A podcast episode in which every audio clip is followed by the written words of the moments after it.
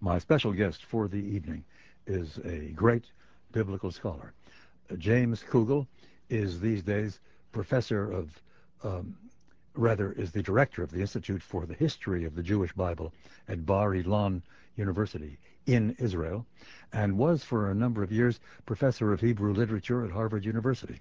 I'm told that yours was the most fully attended course in the undergraduate curriculum at Harvard. Uh, well, actually, I, it, it, wasn't uh, uh always uh, so fully attended, but it was a big course. Uh, I saw a figure of 800 students. Well, actually, um, some years it was in the high 900s. Never quite made a thousand. That's really something. Well, it, I, I'd, I'd, like to think it was the lecture, but the truth is it's uh, good material. it is indeed good material. The material is the Tanakh, the Hebrew Bible, otherwise known as the Old Testament. Yes. There's the first point that needs clarification, though. The Christian version of the Old Testament isn't totally the same as the canonical Hebrew Bible, is it? Well, I'm not sure there uh, there's a Christian. There are various ones, right? But uh, but uh, the order of the books as uh, as it's presented in Christian Bibles is a little uh, a little different from the one that uh, is found in Jewish Bibles. But it's basically the same material. I want to begin at the beginning. I, while just before you came into the studio, I did the pre-introduction to the program, and I read the first two verses of the book of Genesis in English would you favor us with the same verse, the same two verses in Hebrew? well, I don't. I really don't have them in front of me, but I'll uh, do the best I can by heart. It says, "Bereshit bara Elohim et hashamayim ve'et haaretz, והארץ הייתה תוהו ובוהו, וחושך על פני תהום, ורוח אלוהים מרחפת על פני המים. So said Moses, he being the author of the first five books of the Bible. And with that assertion, we already run into a problem, don't we? Well, right. I um, the uh, I, I, have to say the book that uh, I've written now combines two things that are uh, not often combined. I've I've always been interested in um, the history of the way people have understood the Bible in the past, and especially uh, people in the distant past, uh, going back to really the end of the biblical period.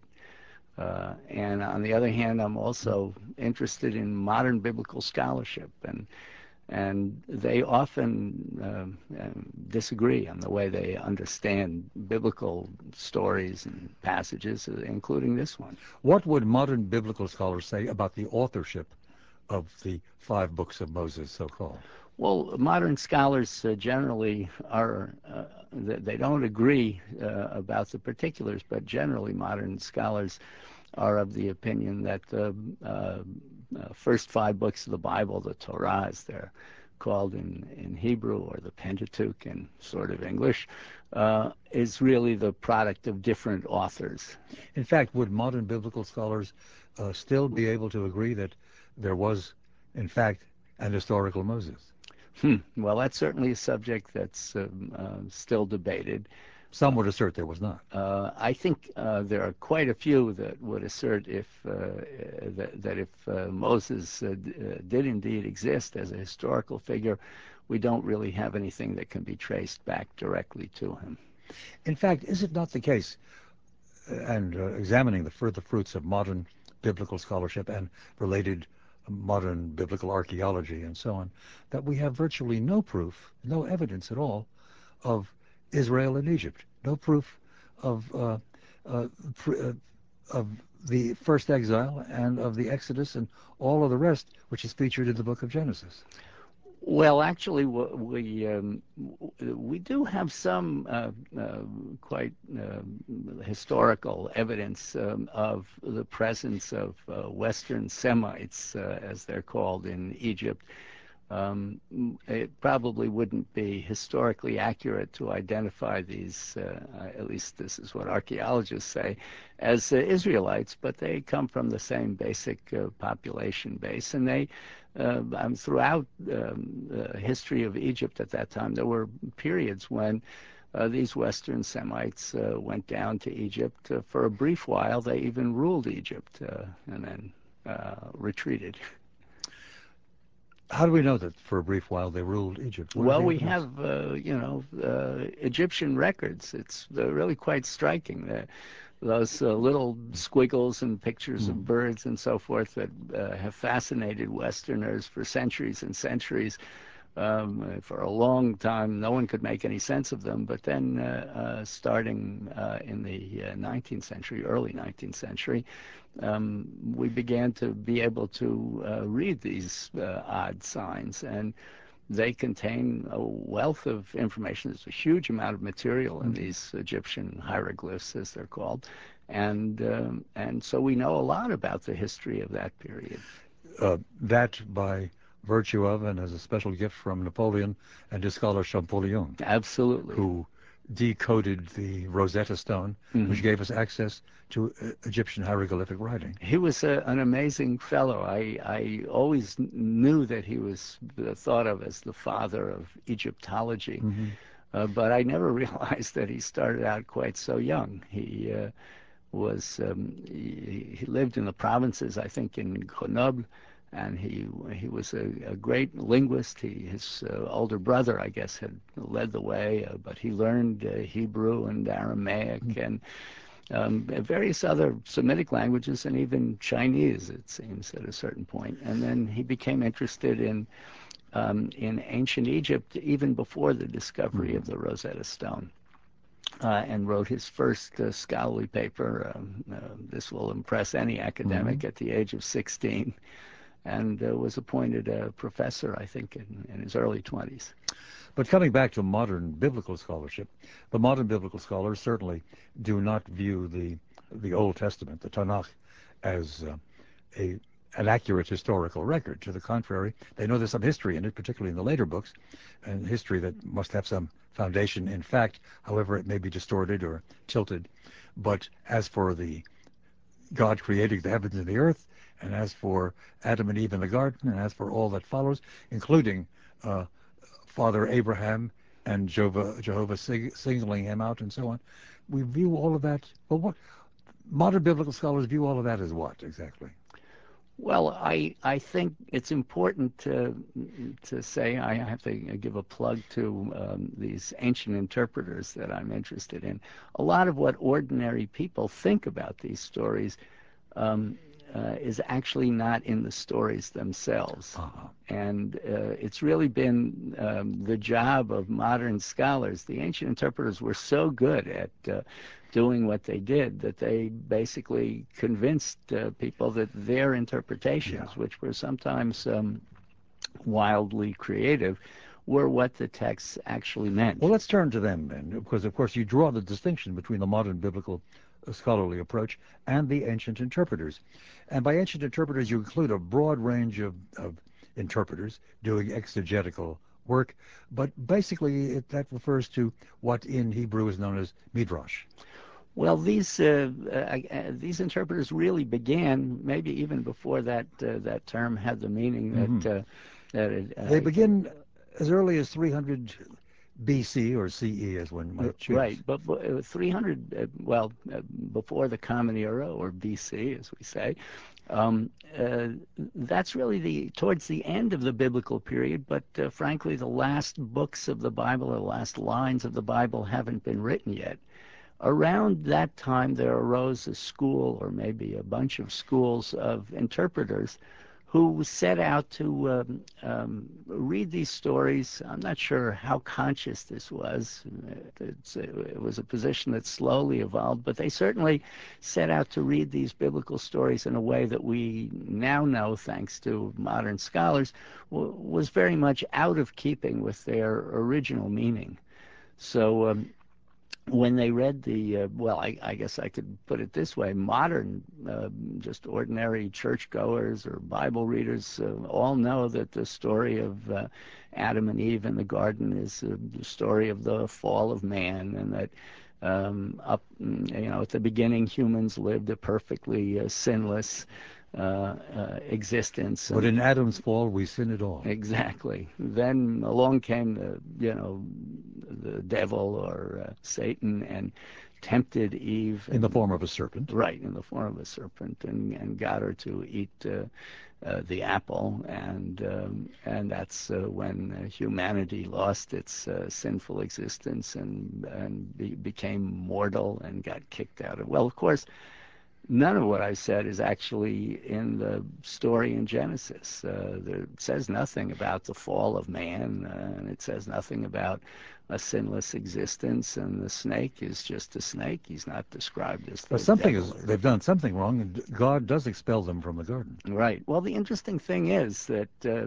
that you know modern scholars, when they look at this, see it um, quite differently from uh, these ancient interpreters. Uh, I think modern scholars um, uh, generally see this uh, this story as having more to do with a change in lifestyle than a, uh, a passage from sinless uh, sinlessness to sinfulness. Uh, So what we think we know about uh, the Old Testament and the great stories of the, particularly early in the Old Testament, isn't really there. Rather, it's laid on in interpretation by the exegetes, even in the centuries before Christ. Well, I, I'd say I'd put a little differently. I'd say that these um, uh, ancient uh, interpreters or exegetes that they really had a program. They wished to see in these ancient scriptures, and I, I should say the, the the Bible or the texts that make up our Bible. Some of them had been around for centuries and centuries before they came along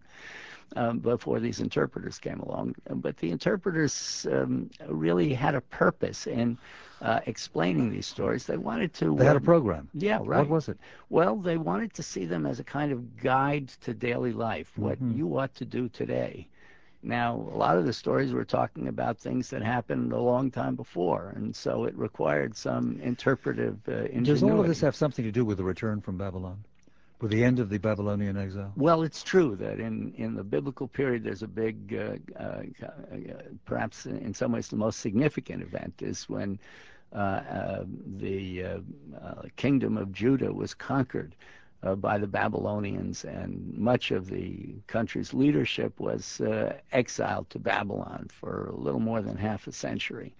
And when they came back, they had uh, a very different um, view of the world and uh, and of themselves. And they have to get things organized again. Oh, sure, and and uh, I guess under those circumstances, I mean, one should say uh, not all of the Jews who were exiled came back. Uh, some of them stayed in Babylon, and they left in 1951.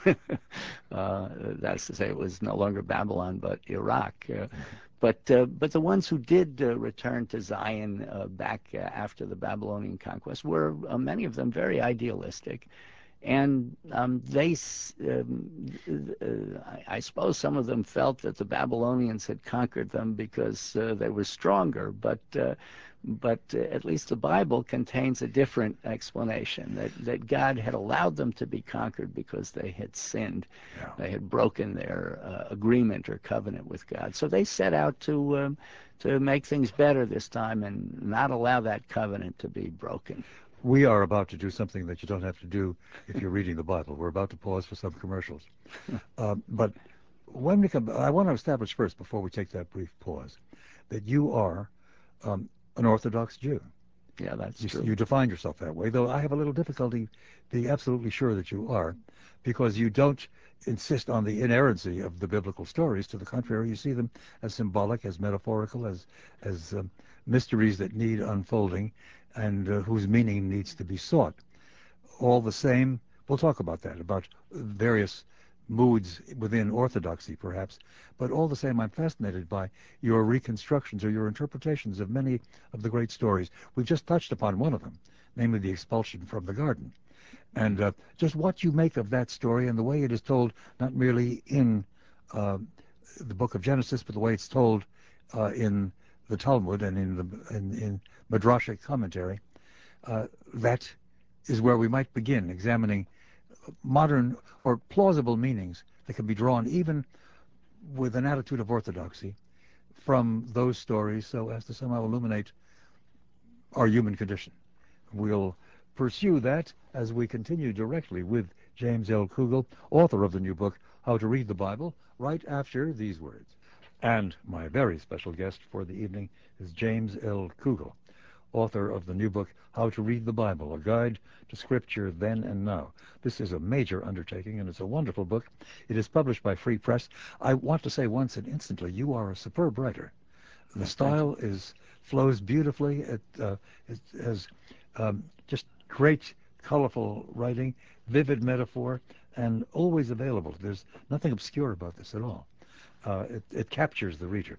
Well, as I said, it's great material. It's just yeah, you've got pretty, you've got a pretty good co-author, whoever that, whoever set of co-authors, whoever they may have been. But let's come directly back to the garden. Indeed, I want to begin uh, this segment by playing uh, a reading of um, uh, a portion of the book of Genesis. Uh, that is the uh, Adam and Eve with the serpent. And here it is. Now the serpent was more subtle than any beast of the field which the Lord God had made. And he said unto the woman, Yea, hath God said, Ye shall not eat of every tree of the garden?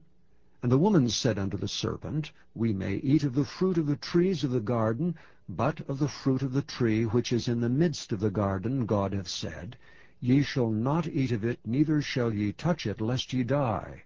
And the serpent said unto the woman, Ye shall not surely die. For God doth know that in the day ye eat thereof, then your eyes shall be opened, and ye shall be as gods, knowing good and evil.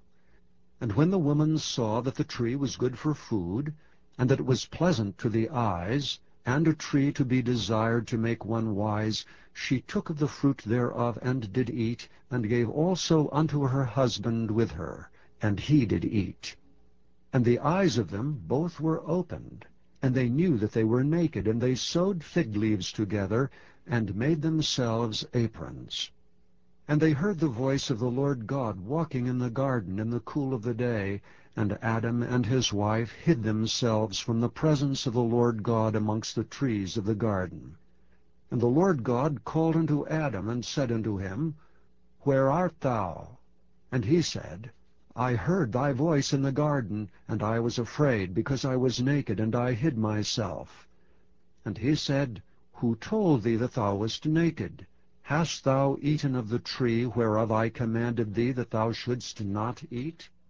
And the man said, The woman whom thou gavest to be with me, she gave me of the tree, and I did eat. And the Lord God said unto the woman, What is this that thou hast done? And the woman said, The serpent beguiled me, and I did eat. And the Lord God said unto the serpent, Because thou hast done this, thou art cursed above all cattle, and above every beast of the field. Upon thy belly shalt thou go, and dust shalt thou eat all the days of thy life. And I will put enmity between thee and the woman, and between thy seed and her seed. It shall bruise thy head, and thou shalt bruise his heel. Well, I, one notes, of course, there's no mention there of an apple. We don't know that it's not an apple tree, whatever it is. Right. Uh, that's a much later. What did what did the ancient interpreters make of that story? What do modern biblical scholars, including you, make of that same story? Well, there's uh, so much, uh, really, uh, one one could go on and on. But one interesting thing about the passage that, uh, which is of course not the full story, but uh, just the passage that was read, um, that ancient interpreters uh, uh, noted on had to do with um, whose fault it was. Mm-hmm. Uh, as I as I mentioned before, everybody uh, came to understand this uh, as a uh, a story about a, a, major change in, in the nature of human life, which it really doesn't seem to say in, in the original. But um, all ancient interpreters um, seem to have understood this as the origin of human mortality that uh, uh, that uh, as a result of what happened in the garden, humans were now condemned to die, and before presumably they had at least had the possibility of of living forever. Uh, there's another tree besides the tree that they're not supposed to eat from called the tree of life. And interpreters uh, thought it might be there because every couple of hundred years you'd take a little fruit from the tree of life and keep on living endlessly. But um, after they sinned, uh, they were kicked out of the garden and uh, and became mortal. Um, so whose fault was this? Everybody uh, uh, almost everybody said it was the woman's fault. After all, uh, Eve was the one who was first, uh, uh, uh you know, um, convinced to eat uh, of this fruit by the snake, and and um, she only gave the fruit afterwards to Adam to eat. So, you know, it, it must have been her fault. But it's interesting uh, that uh, a kind of proto-feminist school of uh, biblical interpreters uh, existed way back then, and they said it wasn't Eve's fault at all. And uh, they had a good proof uh, from the passage that we just read. When God um, puts Adam in the Garden of Eden, he says, you can't eat from this tree because when you eat of it, on the day that you eat of it, you shall surely die. Uh, but he doesn't, uh, uh, you know, uh, he, he doesn't obey. He ends up uh, eating from this uh, this fruit. But he doesn't die on that day. He doesn't either. die. That was a, that was a separate problem. Yeah. but but people notice that in the passage that we just heard, when the serpent comes up to Eve and he says basically, "What are the rules around here? You can't eat any of this stuff." And and she says, "Oh no, we can we can eat any of this fruit. Just the tree in the in the middle of the garden that." we can't eat from that because, because God said, do not eat of it uh, or even touch it. Even touch it. But of course, God didn't say that, uh, at least not when he was explaining things to Adam. So, um, so uh, why would it say, why would she say, don't eat of it, don't even touch it?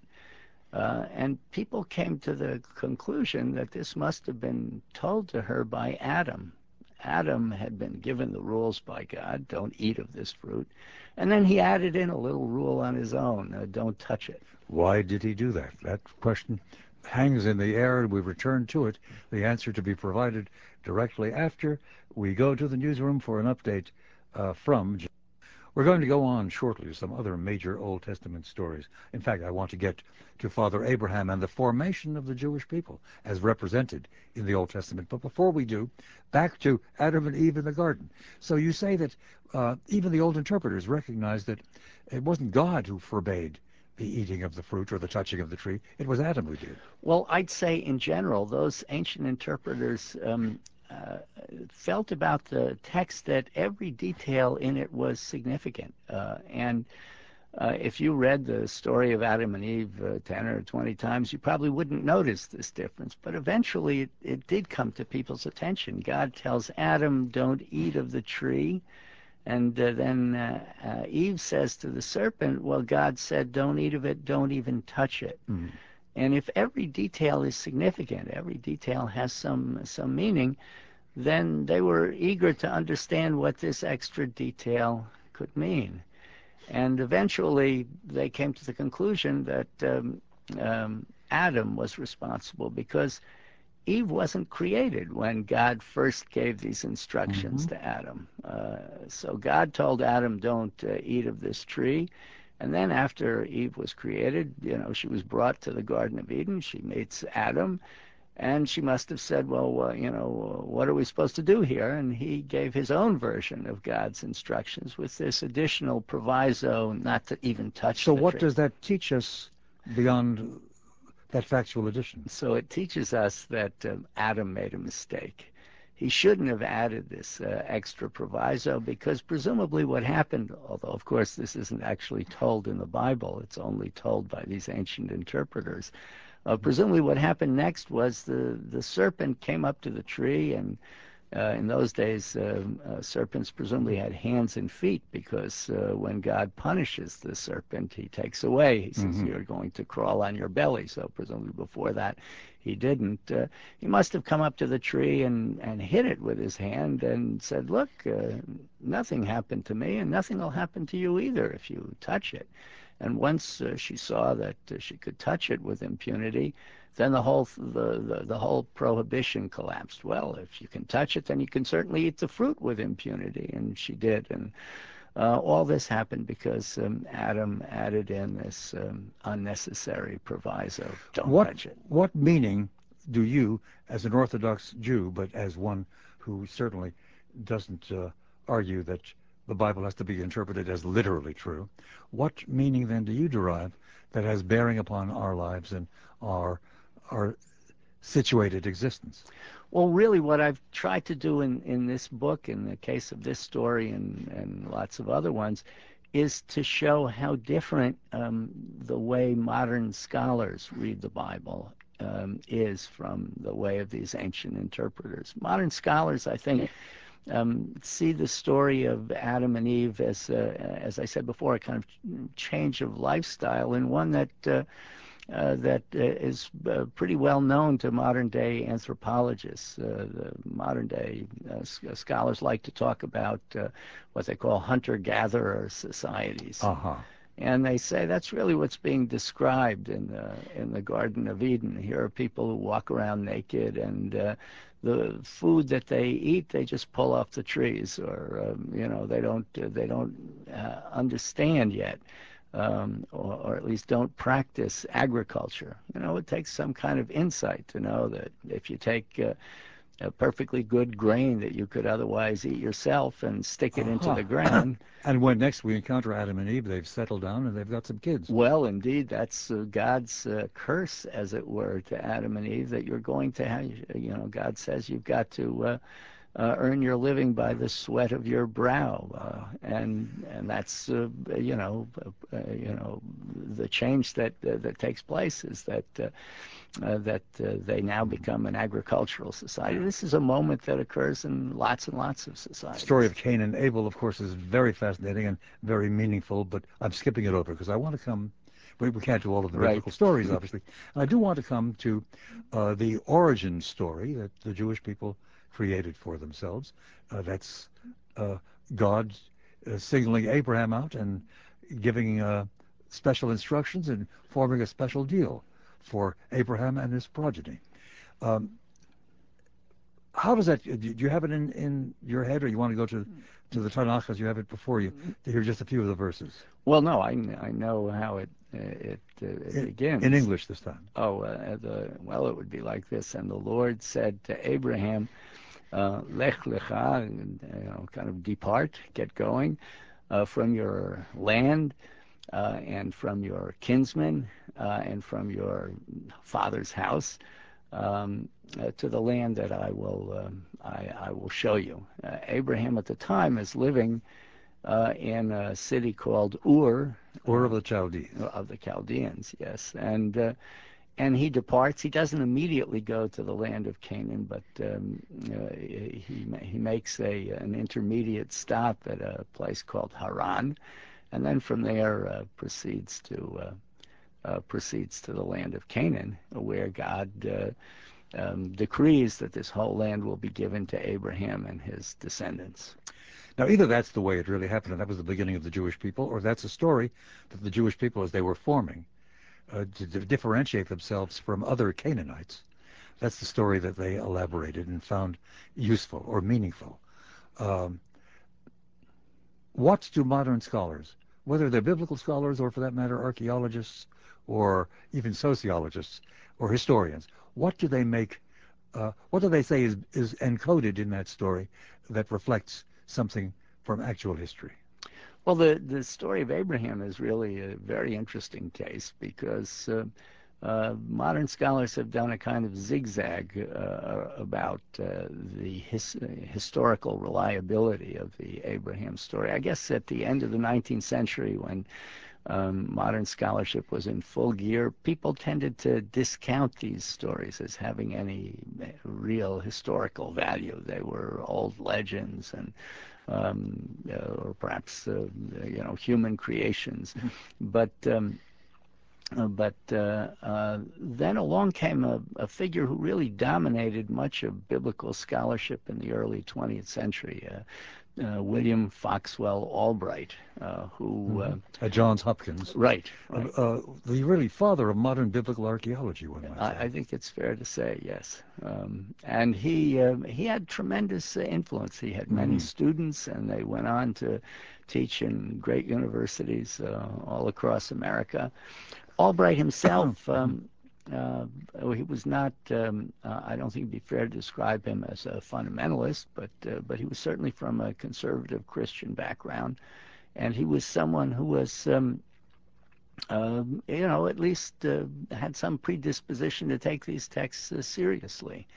And as he was um, uh, coming of age as a scholar, so was uh, archaeology coming of age as a discipline. People were uh, digging in Palestine, but also in uh, in uh, Iraq, and uh, it wasn't long before the the uh, place that Abraham, that was said to be Abraham's uh, birthplace, Ur, was actually excavated.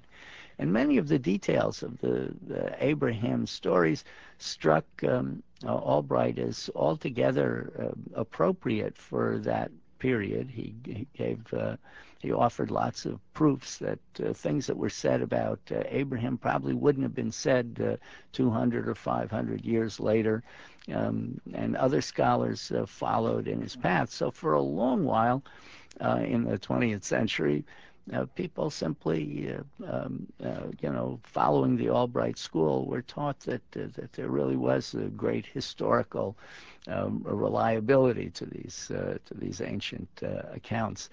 Um, then later on, I suppose, starting after the middle of the 20th century, uh, people began a number of important books were published that uh, that threw all that into question and I guess now we're back to the point where modern scholars say we really don't know how much of this could be um, described as historically accurate or even reflective of the period that it uh, claims to describe. Another great, uh, fascinating series of questions relates to the family di dynamics uh, in and around the tents of Abraham, most particularly his relationship to his two sons. Uh, we know the story of Abraham and Isaac mm -hmm. and uh, the sacrifice that God orders whatever God really has in mind. And the, the meaning of that story has certainly exercised interpreters for 2,000 years or longer. But also the division between uh, the Hebrews and those who become the Arabs is uh, there in the Old Testament. That's the other son. Right. Well, um, Ishmael. Right. Um, Ish Ishmael is uh, in, indeed in in later tradition seen as the father of the yeah. entire Arab nation. That might be. Uh, there certainly were Arabs in in biblical times. Uh, uh, and uh, who didn't necessarily trace their origins back to Ishmael, but it's what true. does the Quran do with the origins of the Arab, or the, well, the origins? Does it deal with the? It doesn't deal with the Arab people. It deals with the, with uh, God, Allah, and his relation to mankind. Well, for for the Quran, um, the most I would say the most important aspect of Abraham um, uh, in the Quran, as in uh, these uh, ancient interpreters, mm-hmm. Uh, is the idea that Abraham was the first monotheist, yeah. the 1st mm-hmm. person to understand that there um, uh, is only one God in the universe, and uh, and He's all powerful and all knowing. Um, Islam came along uh, relatively late, you know, in the seventh oh, century. Sure. Um, but uh, this idea that Abraham was the first monotheist uh, is well attested among these ancient interpreters going back uh, at least to the second, well, to the third century uh, before the Common Era. Now, what meaning does one put? Uh, there must have been interpretations over the last 2,000 years or more of the Abraham and Isaac story. What's uh, what did the uh, did the old interpreters make? What do modern scholars make? Well, I should say, uh, let me just uh, uh, add about that. That it, you know, here's another area where modern scholarship has uh, kind of kind of come into conflict with these ancient interpreters. Oh yes, sure. Modern scholars look at the tradition of um, of Abraham the monotheist, and they really don't buy it. Uh, they say that uh, really, if you read the story, there's no place where Abraham asserts that there's only one God. And in fact, um, they can trace the evolution of this idea back to these all important, very much neglected um, ancient interpreters. This idea of Abraham as a monotheist is really an, an exegetical creation, an interpretive creation of these uh, uh, anonymous interpreters. When the Bible has God uh, energizing and making an agreement with Abraham, God is not asserting, I am the sole God? Thou shalt have no gods before me? Well, that's not with Abraham. That's in the Ten Commandments. That's later. Um, That's to Moses, yeah. Right.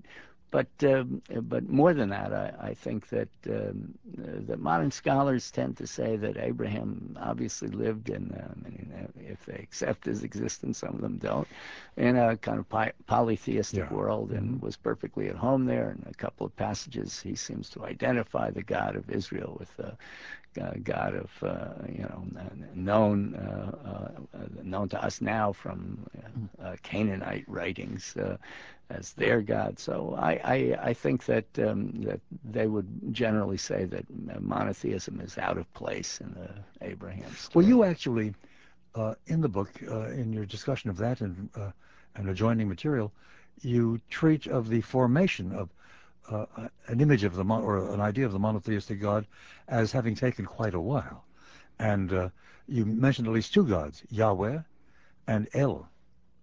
Well, uh, I think uh, again, uh, it's not me. It's really modern scholars. Yeah, reporting upon them. Yeah. They've uh, they've um, um, we know a great deal about the religion of Canaan, roughly speaking, thanks to um, an archaeological find that really began in 1928 um, in um, uh, a place called Ras Shamra, which is in um, northern coastal Syria, uh, north of Lebanon.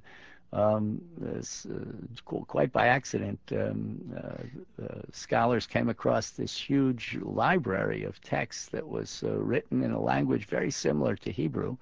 And from the text, they learned that the name of the place, the ancient name of this place, uh, was Ugarit, and therefore the language is called today Ugaritic. And from these Ugaritic tablets, uh, which were after a while, uh, the, you know, deciphered, they um, um, we modern scholars have been able to discover a great deal about the the religion of uh, ancient Canaan and its um, um, sometimes disturbing over, overlaps with uh, the religion of ancient Israel. Well, let's pick up on that, on the, the fusion of various gods and the emergence of a, of a single uh, ruling God, the single God of the universe, as conceived by now in all three of the so-called Abrahamic faiths.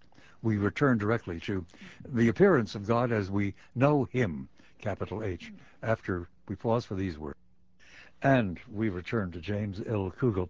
We're drawing from, but hardly touching all the riches of his wonderful new book, How to Read the Bible, A Guide to Scripture Then and Now. That is just published by Free Press. Uh, but we're at a very crucial moment, both in your book and indeed in the history of Western religion, the formation of the concept of a sole reigning and eternal God. Uh, modern scholarship does agree that by the time the Hebrews form up as a sort of a self-defined separate people, they are not yet fully monotheistic, are they? Well, uh, no, and I, I suppose I should I, I should make it clear because uh, it, it probably hasn't been in what I've said up until now that r- really the eh, the point of this book is not to say uh, well you know how dumb we used to be and now we figured out the truth. Uh-huh. Uh, my point is in some ways the opposite of that that modern biblical scholarship has um, has been going, and I try to talk about how it got started and and um, what its particular allegiances were. Uh, but a, a lot of uh, the things that it has turned up have been profoundly disturbing to people like me. Um, and I dare say to lots of, uh, you know, almost anyone who, uh, you know. When you say people like me, you mean people of faith. That's right. People who you have started some from that, that base, did you? I think I'm still at that base. Yeah. Uh, but uh, people, you know, of traditional religious belief, uh, both uh, Jews and Christians, uh, uh, if they know about this scholarship, are are bound to find uh, a lot of it uh, disturbing. And really, the point of my book is to try to um, uh, put together these ancient interpreters and their whole take on the Bible and, and uh, make clear the contrast between their way of reading and understanding and the way these uh, modern scholars uh, read and understand. And I should say, by the way, uh, um, you know, I was often asked this uh, at Harvard. People, you know, students would say, "Well, my uh, pastor, you know, is a modern scholar, and he doesn't say any of this stuff. And um, by modern scholars, I don't mean, you know, uh, necessarily your pastor. Uh, he's uh, undoubtedly modern and may well be a scholar.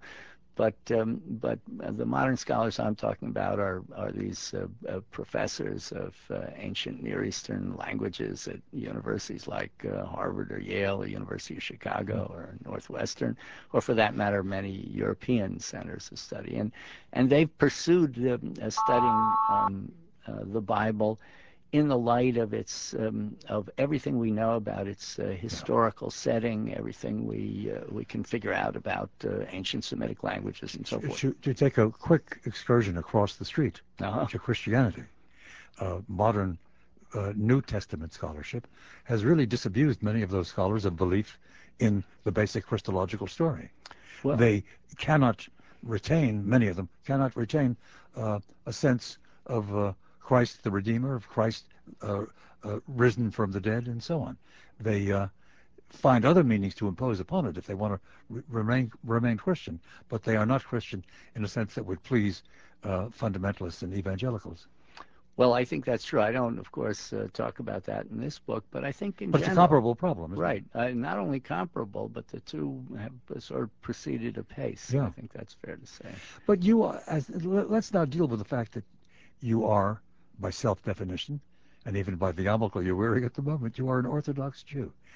Uh, how then do you reconcile modern scholarship with your commitment to uh, the Orthodox faith? Well, I, I, should say in this book, I, you know, uh, I, it's really not a book about James Kugel. It's no, a book about sure. the Bible. And I, I really simply want to uh, report on. Yeah, but it's a question I'm putting to the man James Kugel. Sure. Uh, at, the end, I think uh, what I, I, I do um, uh, try to uh, give in a, a, few paragraphs my own take on this problem. But one of the things that I, I was careful to say there is that um, this is not a problem given to sort of universal solution. It's very much connected with uh, individual religions. I'm so involved in this conversation that I've really quite forgotten my obligations. And we're two minutes overdue for a news update, and so uh, with your permission, we go directly to the newsroom, and we'll be returning in just a few minutes to James Kugel, but now to Veronica Carter. You were in the middle, James Kugel, of what is sometimes called the Confessio Fidei, explaining your own faith uh, in relation to your own scholarship.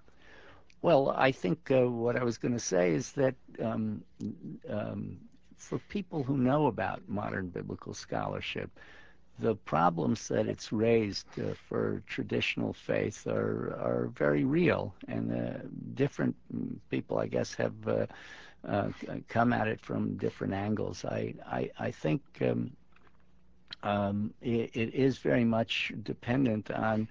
Uh, what traditional faith you belong to. The, um, if there is a way of uh, reckoning with uh, modern scholarship, it's certainly going to be different for Jews and for mm. Christians. And even among Christians, uh, it'll be very different for, um, say, uh, Baptists and uh, um, Presbyterians. And, um, and certainly uh, there'll be differences uh, of, of, that separate uh, Protestants from Catholics and in um, working things out. I guess um, these all really derive from um, the very beginnings of modern biblical scholarship. It was, uh, from the start, a Protestant undertaking, uh, one that was uh, pretty strongly opposed by um, uh, Catholics for uh, some but centuries. What, what do you get in modern but serious uh, Judaic orthodoxy?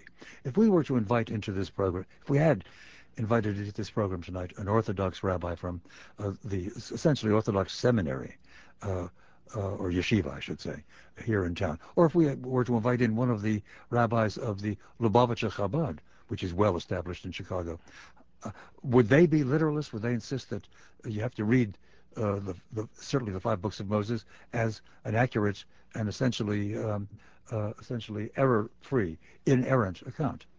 Well, I, I think it's fair to say that any of the people you mentioned, or any um, uh, sort of Orthodox rabbi, uh, almost any Orthodox rabbi would say really this modern biblical scholarship is incompatible with traditional Jewish mm-hmm. belief, and and they would opt for the traditional belief. Yeah, and uh, and I, I, have to say I agree. I don't I don't think the two are compatible. Uh, there are people who um, have talked for a while about some great synthesis of uh, modern scholarship and and uh, traditional uh, Jewish uh, biblical interpretation. It, but it always seems to be just over the next hill. But you're not asserting that all the modern scholarship that you review in uh, this wonderful book of yours is incorrect. No, certainly. I'm, I'm, I'm simply uh, uh, trying to be uh, an honest reporter. Mm-hmm. Um, as I say, uh, for for um, uh, lots of Orthodox Jews, they say, I just don't want to know about that. And I remember.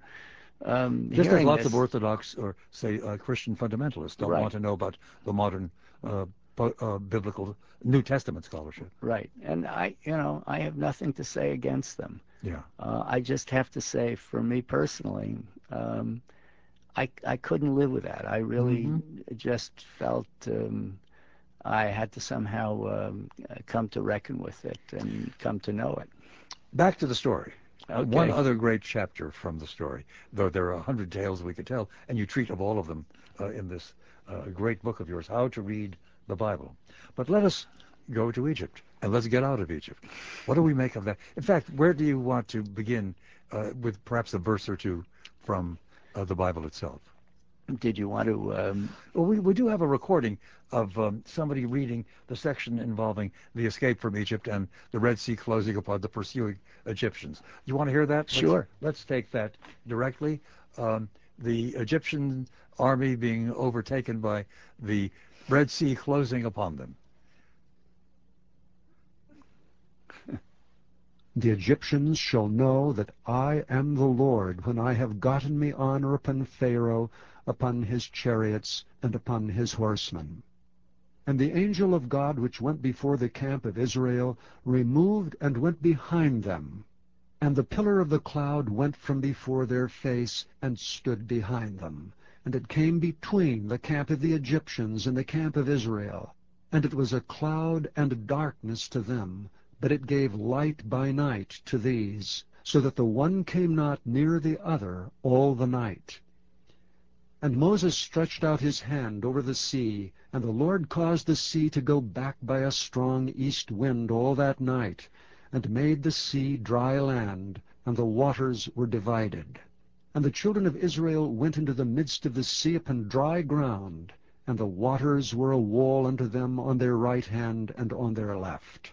And the Egyptians pursued and went in after them to the midst of the sea, even all Pharaoh's horses, his chariots, and his horsemen.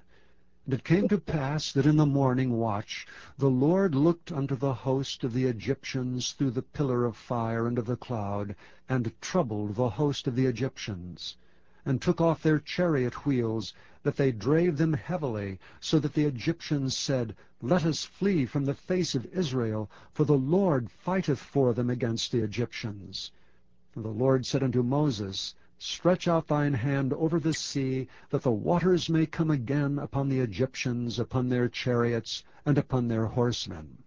And Moses stretched forth his hand over the sea, and the sea returned to his strength when the morning appeared, and the Egyptians fled against it. And the Lord overthrew the Egyptians in the midst of the sea. And the waters returned and covered the chariots and the horsemen and all the host of Pharaoh that came into the sea after them. There remained not so much as one of them. But the children of Israel walked upon dry land in the midst of the sea, and the waters were a wall unto them on their right hand and on their left. Thus the Lord saved Israel that day out of the hand of the Egyptians. And Israel saw the Egyptians dead upon the seashore. And Israel saw that great work which the Lord did upon the Egyptians. And the people feared the Lord, and believed the Lord and his servant Moses. Well, there we have it, the whole story. Uh, the parting of the Red Sea, the escape of the Israelites, and then the Red Sea closes upon Pharaoh's hosts, and uh, they are drowned, as the old black spiritual has it. Yes. Well, uh, one of the uh, things about modern biblical scholars and the way they approach the text is uh, uh, they don't uh, necessarily approach it as a seamless whole. They um, like to look for different layers in the way it was um, composed. And actually, in the starting in the verse uh, right at the after the last one that we heard, uh, the Israelites have now uh, crossed the Red Sea, and and the Egyptians have been drowned, and the Israelites sing a song of praise. And scholars are very interested, modern scholars, in that song of praise because it looks so ancient. Um, one of the things about all Semitic languages is uh, that if you go back far enough, they didn't uh, have a definite article. They didn't mm. use the word the very much the way modern Russian doesn't uh, use the, the definite article, or Latin didn't have a definite article. Um, and uh, only later on did uh, did various Semitic languages uh, develop a, a word for thee in the song that the Israelites sing, there's no unambiguous case of a uh, of a definite article. So scholars think this might be one of the very oldest uh, passages uh, in the whole Hebrew Bible. And um, when they when they look at it, at least uh, this was the theory of one great scholar uh, still around, Frank uh, Cross his reading of the song, he pointed out um, as a he was a student of Albright's, and in his dissertation, I think he already pointed out that uh, that this um, this song actually doesn't describe the sea ever parting.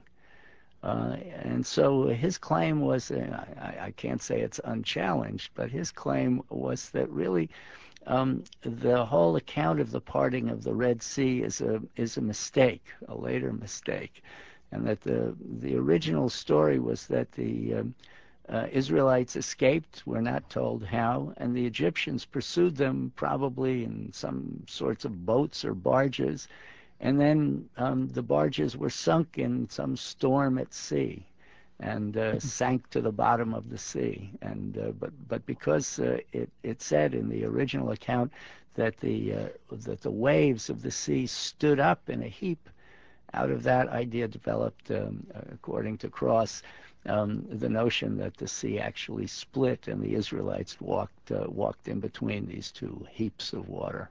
You can't listen to that passage and not see Charlton Heston. Well, it's so beautifully uh, translated in that old King James yeah. translation, which of course uh, nowadays um, uh, modern scholars, uh, you know, have uh, with great justification replaced with a more accurate. Well, well, while we're there, over the Red Sea and onto the Sinai Peninsula.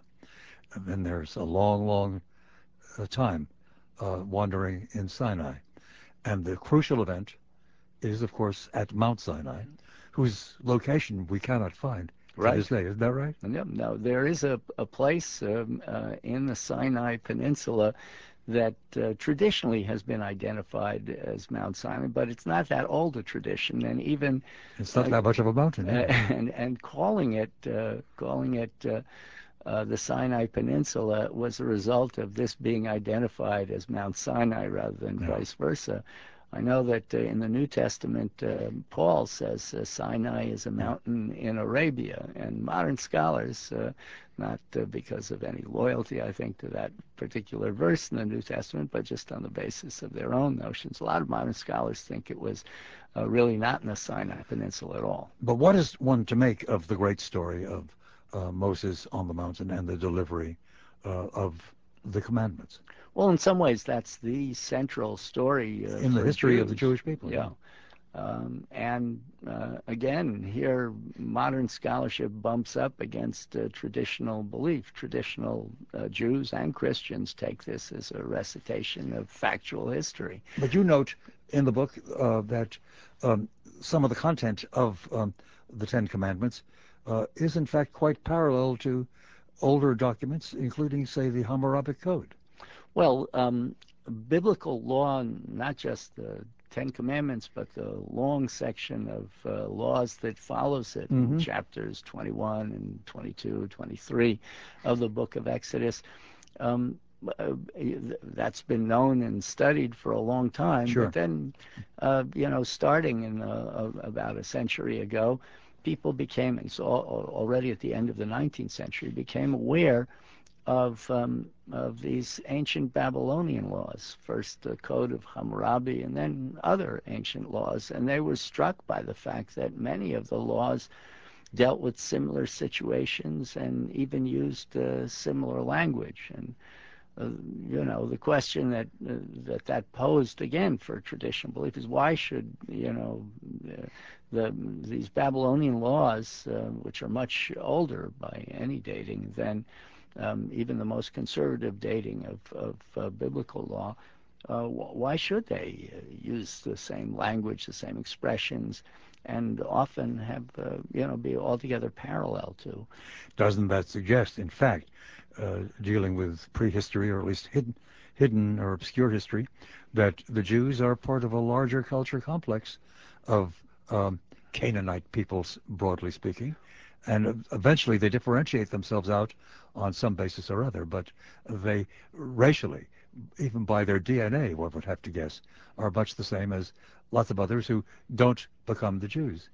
Well, uh, I think uh, one of the basic premises of, of uh, modern scholars is indeed that this uh, little people of Israel were part of a larger cultural continuum that they're bound to be. You know the finding in, in recent DNA research that two peoples, of all the peoples in the world, two who are as closely related in terms of DNA parallel are um, the Jews, even Ashkenazic Jews on the one hand, and people who are defined as Arabs in the Middle East these days. Well, there, uh, yeah, there certainly is that. I think, though, this is really not my field, but one of the amazing findings that I read about is how genetically similar Jews are all around the world. Exactly. Um, they had prohibitions against uh, uh, exogamy and uh, uh marrying uh, outside of the faith. And that prohibition no longer applies. Half of all American Jews marry non-Jews, we know. Well, right. May, may,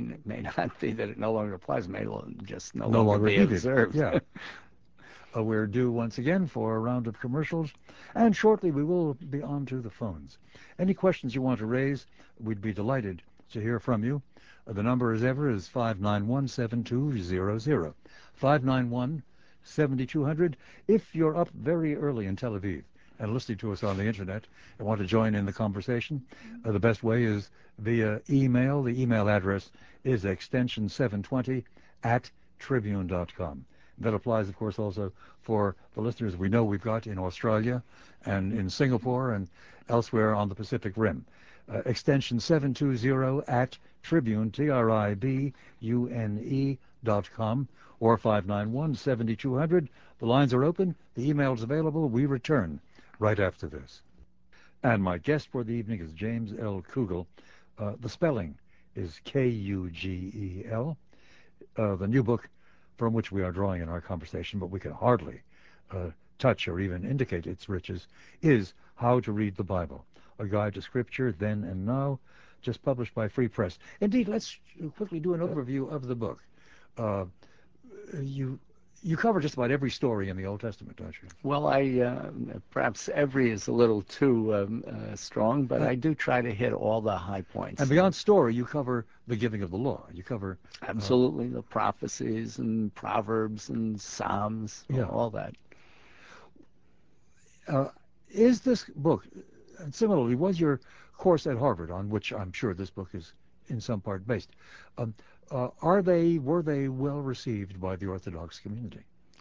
Oh well, I I I think the students who uh, took the course uh, uh liked it, but I I was always uh, pretty careful uh, at the beginning of the course, as I'm careful at the beginning of mm. this book, to say that it's not for everybody, and that particularly people of traditional uh, belief, you know, might May find it, uh, disturbing. Yeah. And uh, so I'm sure there were plenty of people who didn't take the course. We've not talked about Christianity at all um, tonight.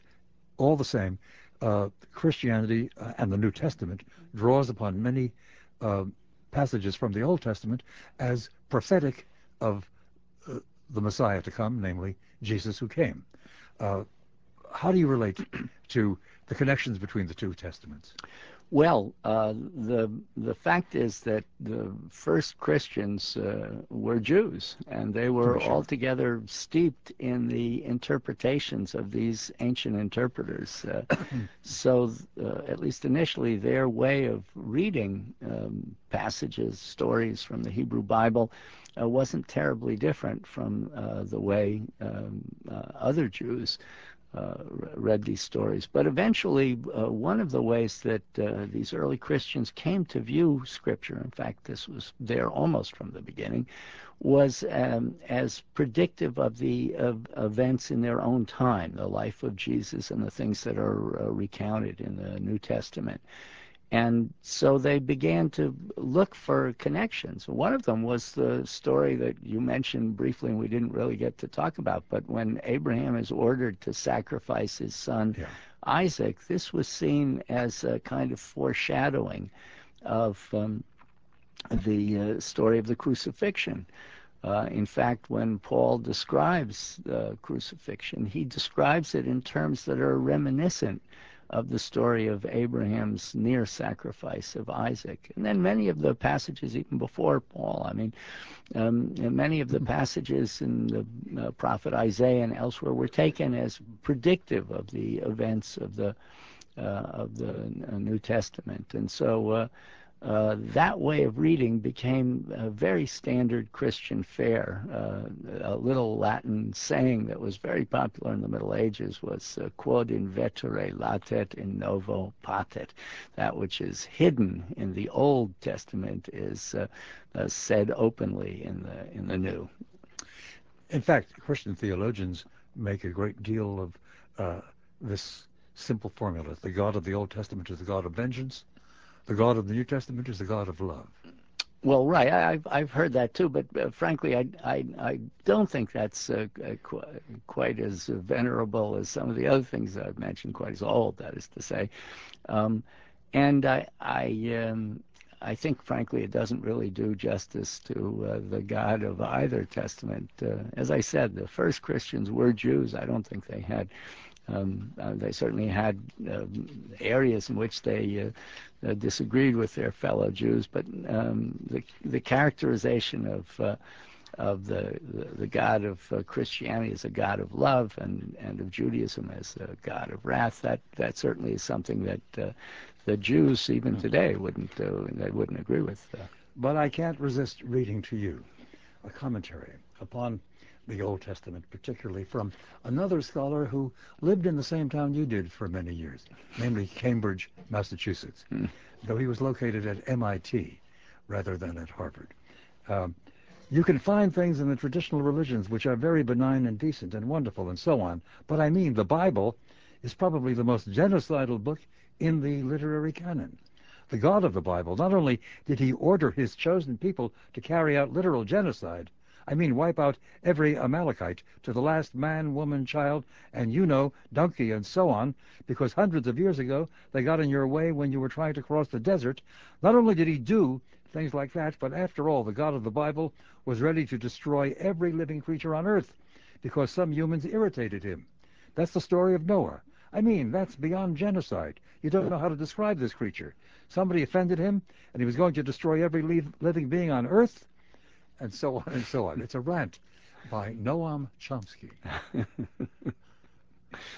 well, I think he had a score to settle with uh, traditional religious belief. Uh, he's a great linguist. I must say, I'm a big fan of uh, Chomskyan uh, linguistics. Uh, But not of Chomsky in politics. Perhaps obviously. less of Chomsky in politics, yes. Uh, but um, uh, I don't think he's really being uh, fair. Uh, the um, Amalekites, who he mentioned, they just didn't get in the way. They actually attacked Israel when it was at its weakest, and uh, and they were the ones who tried to annihilate the Israelites. And, but there was something that I, I, actually think I mentioned this in, in talking about the, the story of the, the flood that he mentions, that um, that uh, um, indeed um, some modern apologists say, well, this is a perfect example of uh, you know how wrathful the God of the Old Uh-huh. Testament is, as opposed to the uh, loving God of the New Testament. Um, the fact is, um,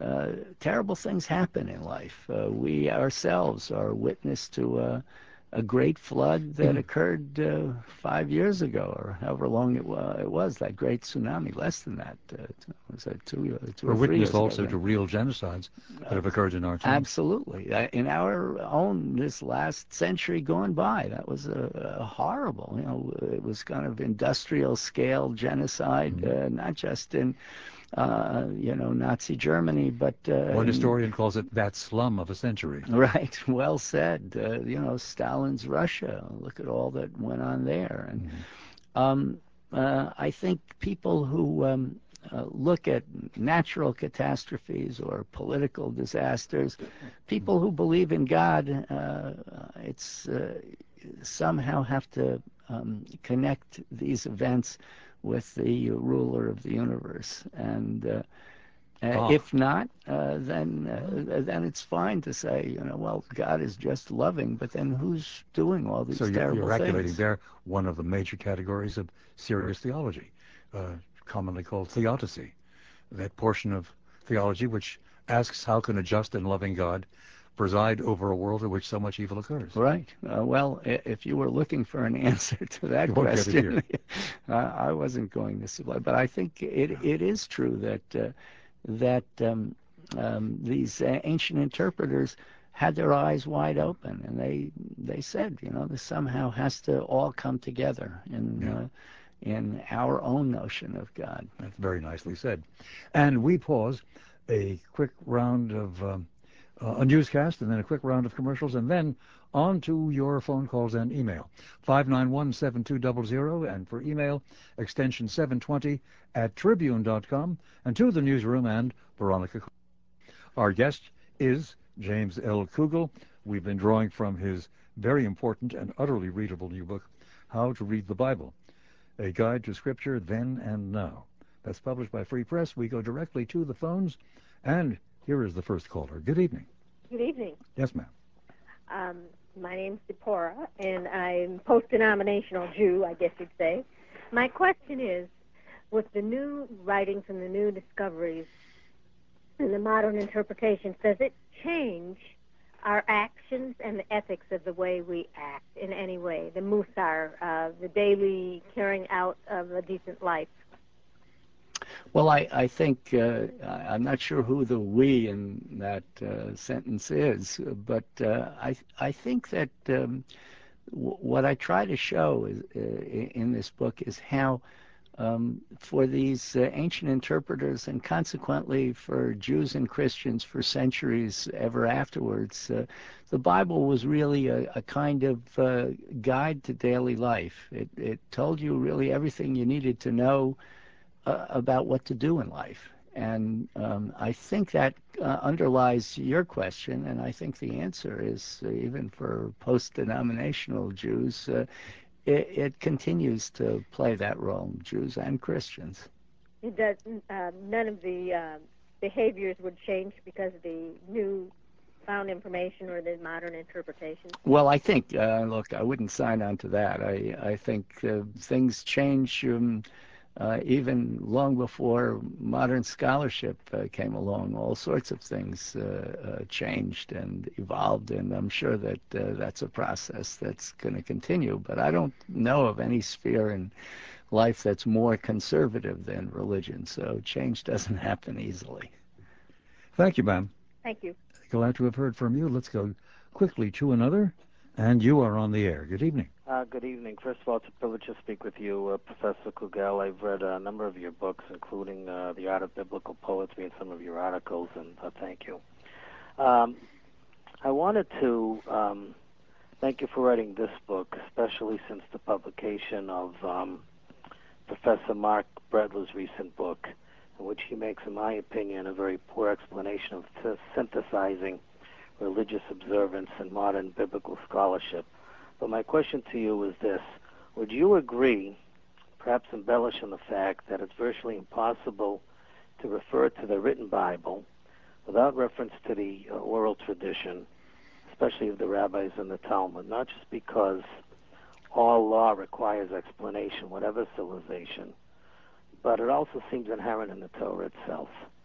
Well, I'm I'm so glad you asked that question because this is really, I think, um, um, a major point. When when I talked about the uh, differences in uh, trying to come to grips with um, modern biblical scholarship, the differences that one can uh, find uh, in different religious groups, it's very important to mention that uh, Judaism almost, uh, well, from the very beginning, has in, had, in addition to the actual written text of the Bible, a robust tradition about how that text is to be interpreted. In fact, um, traditional Jews speak of there being two Torahs, uh, you know, the, the written Torah and the Torah Shebe'al Peh, the so-called oral Torah, which um, uh, uh, elaborates on what's written and uh, teaches how it's to be applied to specific uh, situations. Uh, th- those are the things that you mentioned, the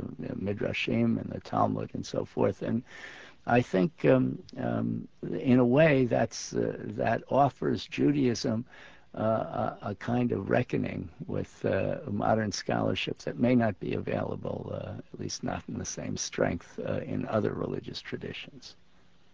Uh, well, uh, yeah, and I, I would agree with that. I mean, just any serious reader of the Torah, just at any any time or any uh, any verse or any chapter, just trying to understand it with its literal meaning is is just impossible without reference to.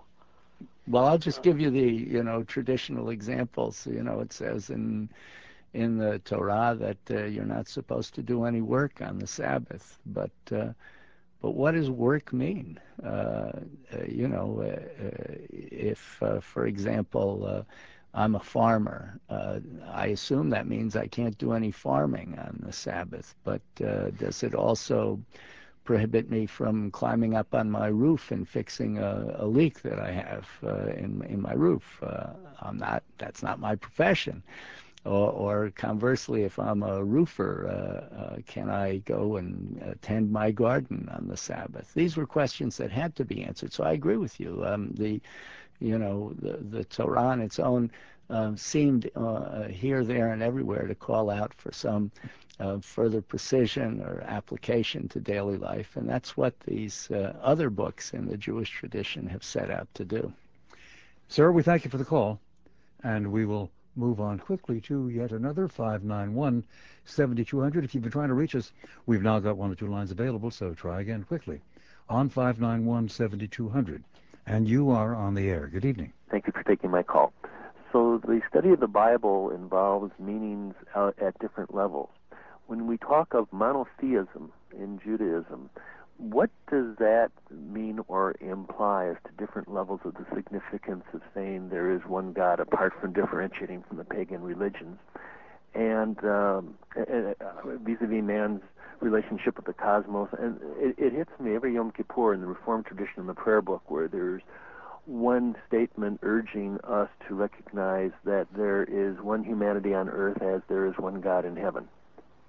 Right. I, I think that uh, you know there's a definite uh, parallel there, and the idea that there was one creator who created uh, this is actually I'm simply paraphrasing, paraphrasing something in the Talmud who, who started off uh, uh, by creating a single couple, Adam and Eve, um, so that uh, uh, nobody uh, in later generations can say my ancestors are more illustrious than yours. Uh, we actually all come from the same uh, two original ancestors, and uh, I think that you know the idea of a single God ruling over all of humanity, not just you know one people or another um, uh, carries with it the same uh, moral imperative. And how do you impart that when we have a more diverse society, let's say with you discussing this with Hindus or whatever, and I don't know who, to, who it was who said the righteous of all nations are God's chosen people, but we have righteous people in different religions, and you try to explain to people in non-monotheistic uh, religions uh, the difference. It becomes a, um, a very challenging cultural task. Well, right. I, I, I, I'm not sure it's it's my mission. As I say, I'm just a Bible professor, and I, uh, you know, I want to report on uh, on what I know about the Bible. But certainly that um, people come from very different uh, uh, backgrounds, and uh, uh, I think the best that you can do is to try to give an honest reckoning of what your background says, what what your own religious tenets are, and and exchange ideas with people from uh, very different points of view. That's sir, beautiful. Thank you. We thank you, sir. Glad to have heard from you. And the last round of commercials beckons. We'll take care of those, and then back to more calls. 591 7200. And directly back to Dr. James Kugel, I want to once again say, assert, pronounce that this book is of exceptional interest and it's wonderful to read and it is illuminating on every page. How to Read the Bible, A Guide to Scripture Then and Now by James L. Kugel is just published by Free Press. 591-7200 is the number and you are on the air. Good evening. Good evening. Uh, related to the definition of modern scholarship, is that not basically scholars who reject the supernatural or therefore would reject any type of miracles and just reinterpret those as some type of a story?